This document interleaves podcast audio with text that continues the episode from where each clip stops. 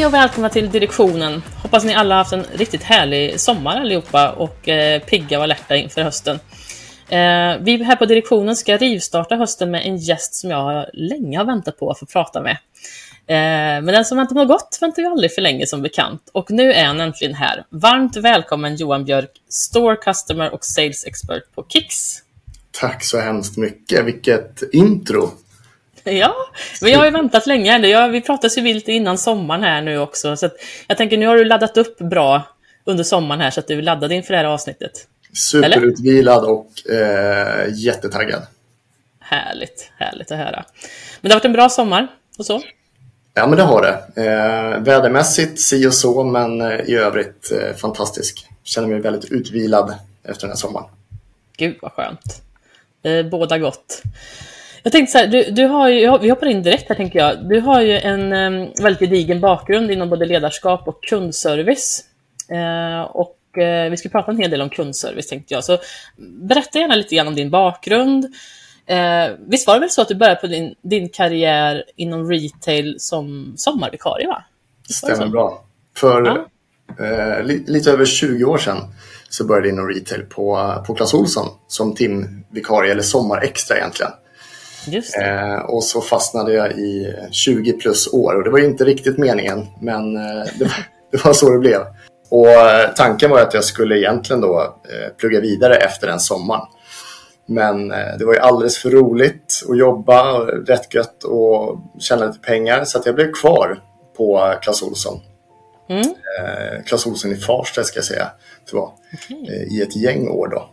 Och jag klev ju på ett gäng olika vikariat eh, för lite olika kollegor där och sen till slut så vart jag då erbjuden en teamleaderroll eller en arbetsledarroll.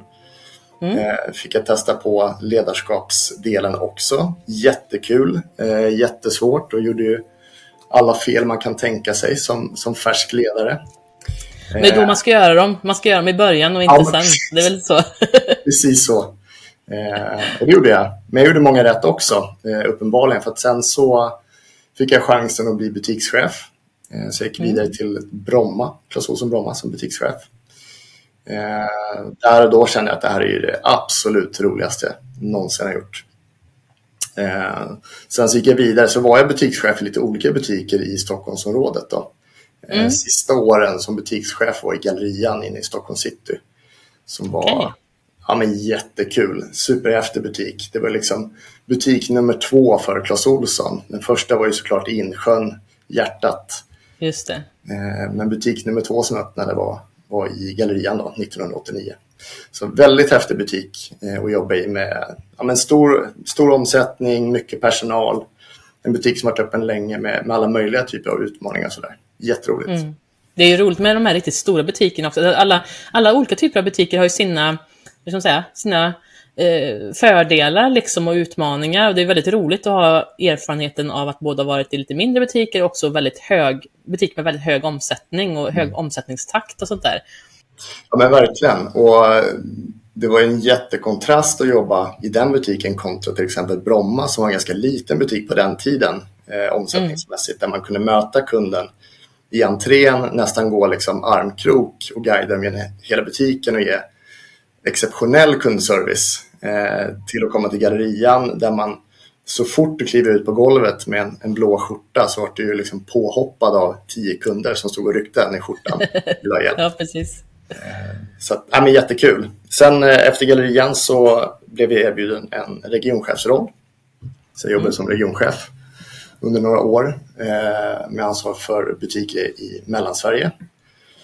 Och i den rollen så kände jag återigen att äh, det här är det roligaste jag gjort. Superhäftigt att få ansvara liksom för, för fler butiker och jobba mot butikschef, alltså leda ledare. Eh, det var en mm. jättekul erfarenhet. Och sen så dök chansen upp till en ja, lite unik roll på Clas Ohlson som Customer Interaction Manager hette rollen och det innebar att jag ansvarade för kundmötet butik, alltså hur vi möter kund och hela kundservicekonceptet. Då. Så det jobbade jag med sista åren där på, på Clas Ohlson innan jag flyttade till Kicks där jag är nu sedan ungefär ett halvår tillbaka. Just det. Och hur har första tiden på Kicks varit då? Ja men superspännande. Eh, mm. jag är inte den som har flyttat på mig speciellt ofta. Som sagt, 20 Nej. år på Klas eh, och nu på Kicks. Så, så, jag är fast med dig nu. ja, precis. Nu får du räkna med mig i 20 år. Eh, nej, men det har varit en väldigt eh, spännande tid att få lära känna Kicks. Eh, vilket fantastiskt företag. Jag gick ju från ett företag då med väldigt stark företagskultur och mycket fokus på kund och sådär. Eh, och har ju alltid tänkt och fått höra att det är väldigt unikt för Clas Ohlson. Men här har jag verkligen känt att jag, jag gick från ett sådant företag till ett annat. För på Kicks så är det väldigt likt just kopplat till företagskultur och det kundfokuset. Så mm. det har varit eh, ja, jättekul och ja, jag blir väldigt glad såklart med att kliva in i ytterligare ett företag med, med fokus på rätt sak. så att säga. Ja, verkligen. För det, det, det är lätt att säga det på pappret, men det är inte alltid man får uppleva det i verkligheten så att säga när man kommer till en arbetsplats. Så det är ju jättekul att höra. Och jag tänkte, jag tänkte tänk om de visste det, hade vetat det på Clas Olsson när du klev in där unge herr Johan Björk klev in och, som sommarvikarie, att du skulle bli kvar i företaget i, i 20 år och ansvara för kundservice och få ledarroller och grejer. Det, det kanske är en, bra, det är en bra sak att tänka till på för många som eh, kanske har haft timmisar här nu under sommaren och sommarvikarie, att det där, man vet aldrig vart de tar vägen. Det kan bli något riktigt bra av dem till slut. Ja, men verkligen. Så är det. Men vad är det som gör att du trivs så bra inom eh, kundservice och försäljning? Alltså från början så tror jag att eh, alltså så här, det som gjorde att jag blev kvar så länge det var ju eh, att jag fick Alltså ingen dag var den andra lik. Man mötte nya kunder som hade nya utmaningar eller nya problem som jag fick liksom vara med och hjälpa till att lösa. Mm. Eh, sen var ju moroten såklart att få kunden att lämna butiken med ett leende på läpparna. Alltså den känslan är ju oslagbar. Eh, och det blir nästan som en som en drog, att man vill hela tiden, varje dag, så vill man ha fler och fler kunder som, eh, som man gör nöjda. Liksom. Uh. Eh, så det är väl det från början och sen chansen att få, eh, få leda ledare inom retail eh, som är en väldigt Alltså det är en bransch som förändras väldigt mycket och speciellt nu sista åren så har det hänt otroligt mycket. Eh, det krävs ja, väldigt mycket av oss för att hela tiden ligga i framkant. Och det är också någonting som, som kittlar lite, som gör att jag vill fortsätta. Mm. Det förstår jag. Men det, det, det, blir de här äh, nya utmaningarna som gör att man får tänka till. Man kan inte gå i samma hjulspår hela tiden. Man måste eh, anpassa sig lite grann. Men jag tänkte på, mm, äh, för det är ju en ganska stor skillnad på naturligtvis att, att själv känna den här drivkraften och, och tycka att det är roligt och ha härliga kundmöten och göra dem på gott humör. Man själv blir på gott humör och, och få den här magiska känslan i kundmötet. Men hur, hur få, förmedlar man det vidare till sina chefer så att de i sin tur kan leda vidare sina medarbetare. Har du några bra tips där?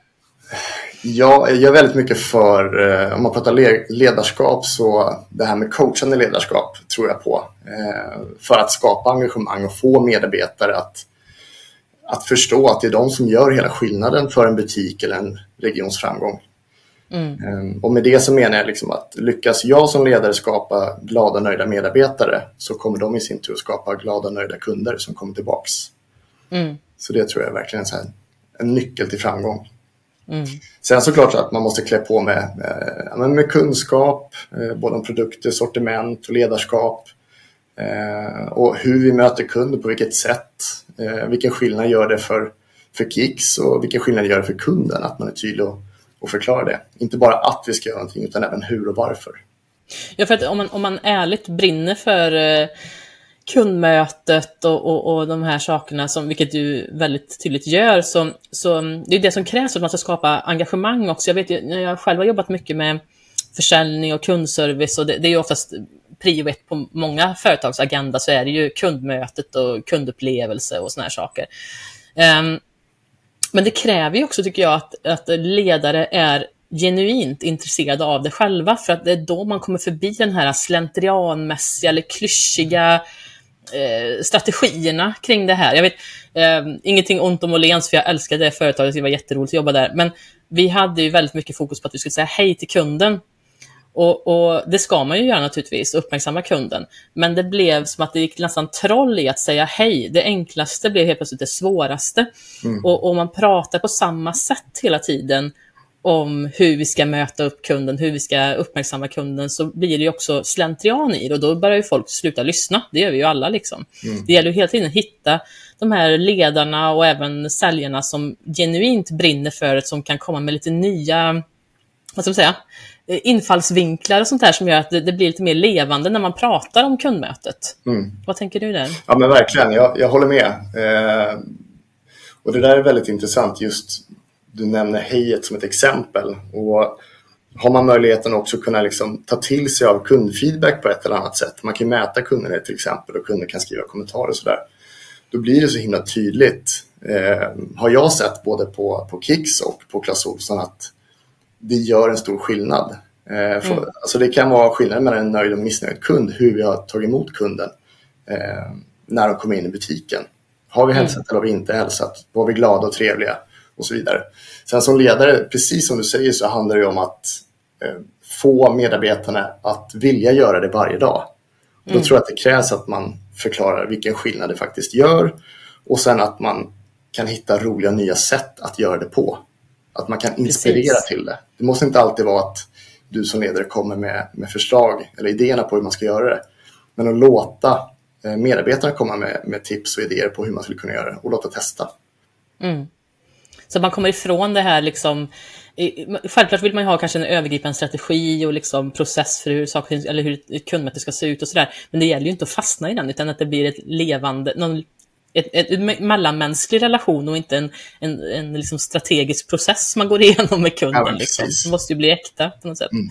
Det, det, det, kräver ju också naturligtvis att teamet är med på det här och tycker att det här är jättekul. och som jag förstod så hade ni ju väldigt eh, ehm, starkt eh, kundengagemang bland personalen på Clas Olsson och jag vet att ni har det även på, på Kicks också. Vad, vad tycker du är, är, är, viktigt här för att eh, stärka kulturen inom ditt team till exempel nu, dina medarbetare, så att ni kan förstärka de här positiva beteenden inom kulturen? Liksom? Ja, alltså både på Kicks och på Klas, alltså det är två företag som har en stark företagskultur i, i botten och det gör det ju lite enklare i en ledarroll, att man kan ta till sig den och, och forma den inom sitt team. Liksom. Men mm. en viktig faktor eh, för att skapa en kultur eh, eller bygga vidare på den kulturen tycker jag, det är att man tar vara på den kreativitet och de förmågor man har i sitt team. Eh, och då återigen till det här med coachande ledarskap. Eh, utifrån vår kultur eller våra värderingar, hur skulle vi kunna göra det här och låta dem komma med, med, med tips och idéer på, på hur man gör det. Mm. Eh, också skapa en kultur där man vågar testa och att det ska vara okej att misslyckas ibland. Det är liksom det enda sättet att, att ta sig framåt så är det verkligen. Um, och jag vet ju själv, när man har jobbat i butik så vet man ju också hur mycket det är som ska göras förutom det här med att möta kunder. Man ska fylla på med varor, det ska städas och frontas och det ska fixas reklamationer och lite annat sånt där. Vad, vad tycker du är viktigt att tänka på som ledare för att personalen ska ha den här energin och lusten att engagera sig i kunderna och inte dränkas i ja, liksom administration och, och de här andra sysslorna som också måste göras, men som kanske inte i första steget ses som en del av kundupplevelsen? Som ledare så tror jag till att börja med att ge rätt förutsättningar. Eh, I allt från planering i liksom dagliga driften till eh, att man klär på med utbildning och kompetens och sen såklart feedback. Mm. Eh, sen så tycker jag att det är superviktigt att vara tydlig med vad som är viktigast, alltså hur vi prioriterar. Och frågar du mig så är ju allt, annan, allt annat än kunden sekundärt från att man öppnar på morgonen till så att man stänger butiken på kvällen. Det ska mm. vara kunden som är nummer ett. Så det gäller att skapa förutsättningar helt enkelt för att medarbetarna har möjlighet att göra de här sakerna. Precis. Mm. Vad, vad, tar du med dig från Clas Olsson som de, du tyckte de var bra och vad, vad, tycker du Kicks är duktiga på? Så att du liksom, vilka bitar mm. tar du med dig? Det jag tar med mig från Klas är väl att customer is king. Mm. Eh, kanske låter, låter klyschigt, men alltså oavsett vilken roll eh, man har så tar man ett beslut som ska skapa nöjda kunder i slutändan. Eh, det spelar ingen roll om du jobbar på lagret eller om du jobbar på kontoret eller butik så har man liksom ett, ett kundfokus i allt man gör, eh, mm. i alla beslut man tar. Så det är väl det jag tar med mig från, eh, från Klas. På Kicks så har jag framförallt imponerats av ja, passionen passionen och kundfokuset hos människorna som jobbar på Kicks, både på kontor och ute i butiker. Sen så tycker jag att Kicks är otroligt pricksäkra i beslut. Eh, det är ganska osäker tid inom retail, eh, men vi lyckas ändå ta väl avvägda beslut som, som har gynnat oss. Mm. Man, jag ser Kicks som en väloljad maskin eh, någonstans. Mm. Eh, snabbfotade och man går från ord till handling eh, snabbt när man väl liksom har bestämt sig. Och så vågar det är man... ju väldigt positivt. Ja, ja men precis. Och sen att man vågar testa saker. Eh, inte att man skjuter från höften utan man tar ju liksom välgrundade beslut. Eh, men att man vågar testa nya grejer. Mm. Ja, för det upplever jag att Kicks har varit väldigt tidiga med mycket digitala lösningar. Jag vet, att det var ju det här hundra år sedan, men vet att de var väldigt tidiga med att titta på eh, foundation-nyanser och, och, använda iPads i butikerna för att hjälpa kunderna hitta rätt och, och jobba väldigt tidigt med ny teknik för att förbättra kundupplevelsen. Um, för, det, för det kan, en del, jag tänker en del kan ju också känna det här, i den här digitala världen vi lever i nu, att det finns en risk att man tappar en viss del av den här värdeskapande relationen med kunderna. En del kan tycka så här, ja, men en del har upplevelsen att ja, men e-handeln kommer ta över mer och mer, men den har vi sett att den har ju inte alls stuckit iväg så riktigt som den, vi trodde att den skulle göra riktigt. Och många e-handlare går in och startar upp eh, brick and mortar butik för att få den här riktiga relationen. Hur tycker du att man ska liksom, eh, hålla en balans i den här omnichannel-upplevelsen här? För jag vet att Kicks är ju väldigt framåt när det gäller att tänka nytt här. Mm, mm. Jag tycker man ska använda digitala verktyg som ett komplement till säljaren i butik. Mm. Eh, jag tror precis som du att vi kommer alltid vara beroende av, av, fysiska butiker. Vi kommer alltid vilja gå till butik och handla för att få det personliga mötet och eh, ja, hjälpen att hitta de produkterna man söker. Eh, men jag tycker att Kicks har varit väldigt duktiga på att hitta sätt att komplettera säljaren med digitala verktyg. Mm. Ehm, till exempel så har vi något, alltså en digital säljassistent som vi använder oss av. Ehm, och det är en egenbyggd app som jag gjort, som jag använder oss av med, med våra iPads i butik.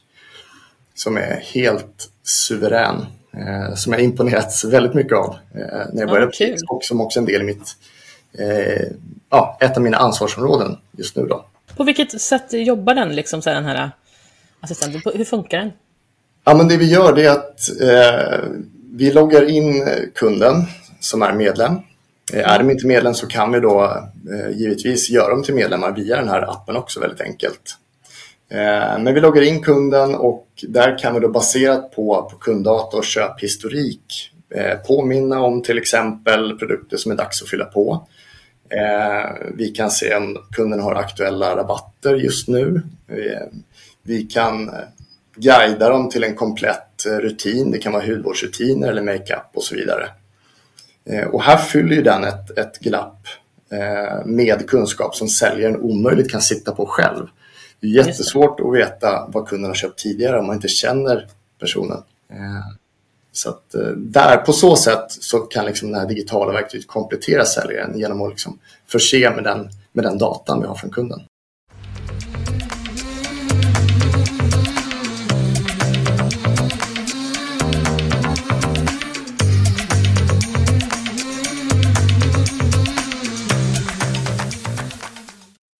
Är det någonting som kunderna själva kan gå in och titta på mycket eller är det, är det mer för personalens skull så att säga? Nej, det, det är ett verktyg som personalen använder. Mm. Men för det är ju jättebra just med den här um, datan för att se, som du säger, vilka är det dags att fylla på vissa produkter, vilka är återkommande produkter, för det vet man ju själv inom skönhet så, så använder man ofta ungefär samma saker på vissa, kanske foundations eller ansiktskräm eller vad det nu är. Och sen så andra kan man testa lite nya olika. Mm. Jag tänker att det finns väldigt många intressanta beteenden ni kan fånga upp i den här, i den här appen. Verkligen. Verkligen. Och det är förvånansvärt ofta som kunder säger ja just det, den där behöver jag köpa. För att vi har loggat in kunden och vi visualiserar eh, vad som är dags att fylla på. Så att kunden mm. själv säger att just det, den här mascaran behöver jag köpa igen. Liksom. Mm. Ja, för det är ju det, det, är det också som är så viktig del av kundupplevelsen, att man hjälper kunden. Jag vet, eh, en klassiker kan ju vara att man till exempel köper um, ja, vad kan det vara? Någon, eh, någon grej som går på batteri så glömmer man batterierna. Alltså det är så viktigt att man som eh, butikspersonal hjälper kunden att få hela upplevelsen. Eller de köper en lampa och så kommer de på att visst, jag måste ha förlängningssladd också till den här lampan. Det är så tråkigt att behöva komma hem och komma på det, utan det ska ju sånt som eh, butikspersonalen ska hjälpa en med för att få en riktigt bra kundupplevelse. Mm. Och jag, jag, tänkte på det, jag satt en, var med på en föreläsning för inte så länge sedan, där man pratar just om vikten av att en leverans mot kund är hundraprocentig och kanske lite till. För att eh, vi pratade lite grann om att det kan ju vara en liten, liten detalj och kanske för oss som säljare så kanske den här lilla detaljen som ska till, vi glömde leverera den här eller vi får skicka den på posten, det kanske inte gäller just Kicks då, men, men andra typer av eh, försäljningssituationer där man inte riktigt, man gör faktiskt en partiell leverans. Mm. Den är inte hundraprocentig och det drar ner omdömet väldigt, väldigt mycket, även fast det kanske är en liten detalj bara som mm. skulle skickas med. Som inte påverkar hela upplevelsen så jättemycket, men det gör det på, på, till syvende och sist i alla fall. Och det där har jag tänkt på lite grann, att vad viktigt det är att man faktiskt gör en leverans som är hundraprocentig och inte tänker att ah, 95% duger gott. Mm. Det, I det stora hela har jag levererat. Ja. Eh, och det var det här kunden frågade om. Men just det här lilla, få med sig batteriet hem, få med sig förlängningskabeln eller Just ja, mascaran är ju på väg att ta slut. Eh, så att man slipper göra de här extra resorna. Det är ju en väldigt viktig del i kundupplevelsen upplever jag. Mm. Retail is detail brukar man säga. Ja, så det, verkligen, det hänger ofta på de här små detaljerna. Men jag måste också bara säga det att eh, eh, något jag verkligen slogs av när jag, när jag började på Kicks. Jag har varit ute i butiker och praktiserat för att verkligen ja, få lära mig verksamheten och se hur det funkar i butik och sådär också. Och det är helt otroligt vilken, eh, alltså vår personal, vilken kompetens och vilken kunskap de sitter på. Eh, mm. Jag skulle säga att eh, i princip alla, eller i alla fall alla som jag har mött i butik, de brinner verkligen för eh, det de säljer. De är experter. Mm. Så, att, så länge man kan förse med, med liksom produktkunskap så suger de åt sig som, alltså, som svampar. För att ja. de har ett genuint intresse för produkten och att göra kunderna nöjda. Så mm. att det här med digitala verktyg, det är verkligen det är ett komplement. Men i grund och botten så är det säljarna som har en otrolig kompetens att skapa, liksom, alltså sälja hel, helhetslösningar åt kunderna.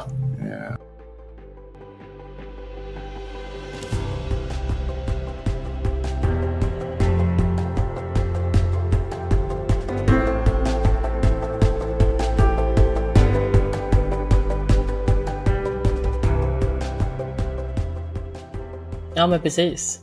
Det digitala verktyget blir bara den här lilla extra upplevelsen, liksom, det här lilla, man kan göra råd och, och, och förslag lite mer träffsäkra Exakt. egentligen. Mm. Och det är ju väldigt mycket värt. Jag vet ju själv det, när jag eh, var avdelningschef för Åhléns skönhet och vilka experter det var där. Och det är ju, när man står som kund inför en vägg av dagkrämer, det är 70 sorters dagkrämer där. Det är väldigt svårt att säga, okej, okay, vilken ska jag ha? Vilken är bäst? Och där är ju eh, produktkunskapen enormt viktig. Mm. Och eh, jag tänker, jag förstår att det är någonting som ni fokuserar väldigt mycket på. Verkligen. Det, det, det avgör ju väldigt mycket. Ja, men det gör det. Än, än om, man, om man kommer dit och det är någon som står där, vilken ska jag ha? Vad, vad passar mig? Jag är sån här och så här, jag har den här hudtypen. De bara, ja, kan prova den här. Mm. Eller kanske den här. Den kan kosta 5000 spänn den här krämen eller den kan kosta 129. du väljer själv. Då, då tappar man det lite grann. Då har man inte fått någon hjälp. De har bara... För det är ju det som är svårt idag när det, med val. Vad är bästa valmöjligheten för mig? Och det, det, det tycker jag är mycket kundservice idag. Att problemet är inte att vi har för få val, problemet är att vi har för mycket val. Jag behöver veta vad är den bästa lösningen för just mig i min situation. Mm. Sen tror jag det är viktigt att, att våga säljstyra också. Att man ger, du kan presentera ett gäng olika förslag för en kund, men hjälp kunden att ta beslutet. Att om jag var du, då hade jag valt mm. det här för att den tror jag också är jätteviktig. Ja, ja men precis. Men um, det är också viktigt att personalen känner sig trygga, som sagt, de har kompetens och utbildning och känner att de är slösade. Men det kan ju också vara sådär att eh, en del kunder inte alltid beter sig sådär jättebra i butik. Det har man ju faktiskt också märkt. De allra flesta kunderna är ju väldigt trevliga och det blir väldigt härliga möten, men det finns ju också de som är på hugget redan när de kliver innanför dörren, om man säger så. Det händer. Hur, hur, eh, hur jobbar ni med sånt där när det är eh, faktiskt eh, kunder som inte är så trevliga och kanske till och med hotfulla också mot personalen? Mm. Ja, jag tror att det är viktigt att trygga medarbetare i att de har mandat att försöka göra kunden nöjd i alla lägen. Och alltså, I de flesta fallen upplever jag själv i alla fall, när kunden kommer är missnöjd så är de inte missnöjd på personen de står framför eller säljaren utan det är på företaget som de är besvikna av, av en eller annan anledning. Eh, och där är det också viktigt att, att liksom trygga medarbetare i att inte ta det personligt eh, utan vara tydlig med att du har mandat att försöka vända den här situationen till en positiv upplevelse för kunden. För det är också så att lyckas vi väl vända den missnöjda kunden att bli nöjd när de lämnar butiken så blir de ju oftast ännu nöjdare och kan bli en ambassadör för företaget. Ja, det kan kännas som ett långt steg att gå, men när det steget väl är taget så, så har man ju en väldigt, väldigt nöjd ambassadör Precis, det. verkligen. Um, har du några misstag eller mindre lyckade försök som du har tagit lärdom av under din karriär som ledare och inom försäljning och kundservice? Har du något som du kan bjuda på? jag har gjort massor med fel eh, under mina år. Eh, ja, jag kan väl bjuda på något eh, såklart, men vi, kan ta något som är preskriberat då. Ja. eh, från, om man backar till tiden när jag jobbade i butik själv då, mm. så, så har jag, trots att jag fått mandatet från företaget att göra kunder nöjda, så, så har jag nekat till exempel återköp av ren princip. Mm. Eh, och det kan ju vara liksom förbrukningsprodukter som är öppnade, så här, batterier, ja, men det kan inte vi sälja igen. Nej. Tyvärr. Eh, och det, det dumma är ju det att så här, visst, jag, jag sparar företaget 25 spänn vid det tillfället. Men troligtvis så kommer den kunden påverka trafiken negativt för att man berättar att man hade en dålig upplevelse. Mm. Snarare än att bjuda på, på, på de 25 kronorna, få kunden att lämna butiken nöjd eh, och berätta för andra. Mm. Att man kanske inte hade räknat med att få hjälp, men så fick man det. Fantastiskt. Ja. Och så har man liksom med en positiv utveckling på, på besökstrafiken istället. Mm. Just det här att det har blivit så viktigt att kundens um, upplevelse är nästan lag. Och det kan ju också bli lite eh, det kan bli åt det eh, lite konstiga hållet ibland. Och, eh, att sociala medier påverkar också. Det kan bli en storm kring en liten detalj. Sånt där. Tror du att det påverkar mycket ehm, eh, alla de här eh, policyerna kring ehm, returer och reklamationer och så? Ja, men det, det, det borde det göra såklart. Eh, det borde påverka.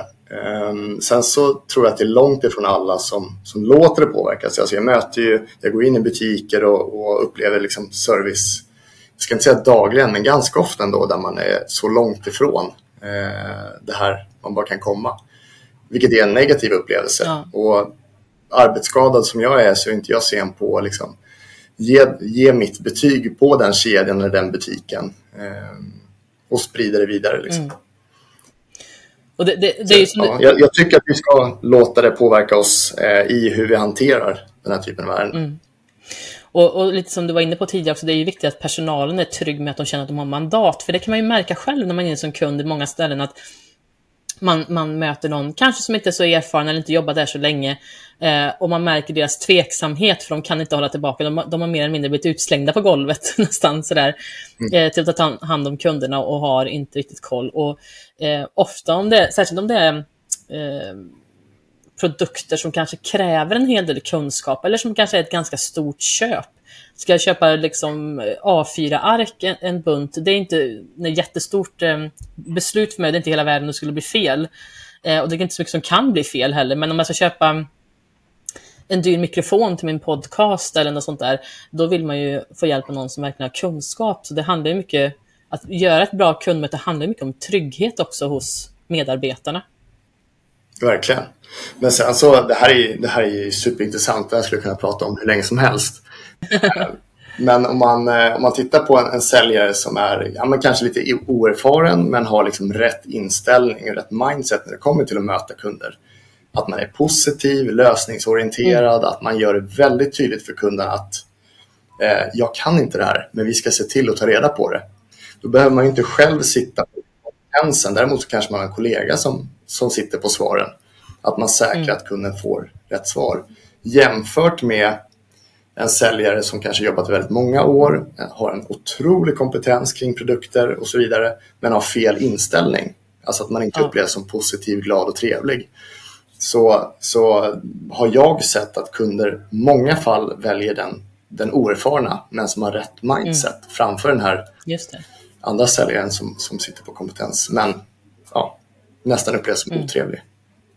Ja, det där är jätteintressant verkligen som du säger. Att, för att det, det gör ju hela skillnaden det här engagemanget. Även om man, jag, jag måste också berätta, jag hade ett jättebra ehm, eh, kundserviceupplevelse på Systembolaget. Eh, de är ju duktiga på det där också. Och eh, då skulle jag och en kompis ha en vinprovning, det var bara hon och jag. Och så skulle vi köpa tre flaskor vin vardera.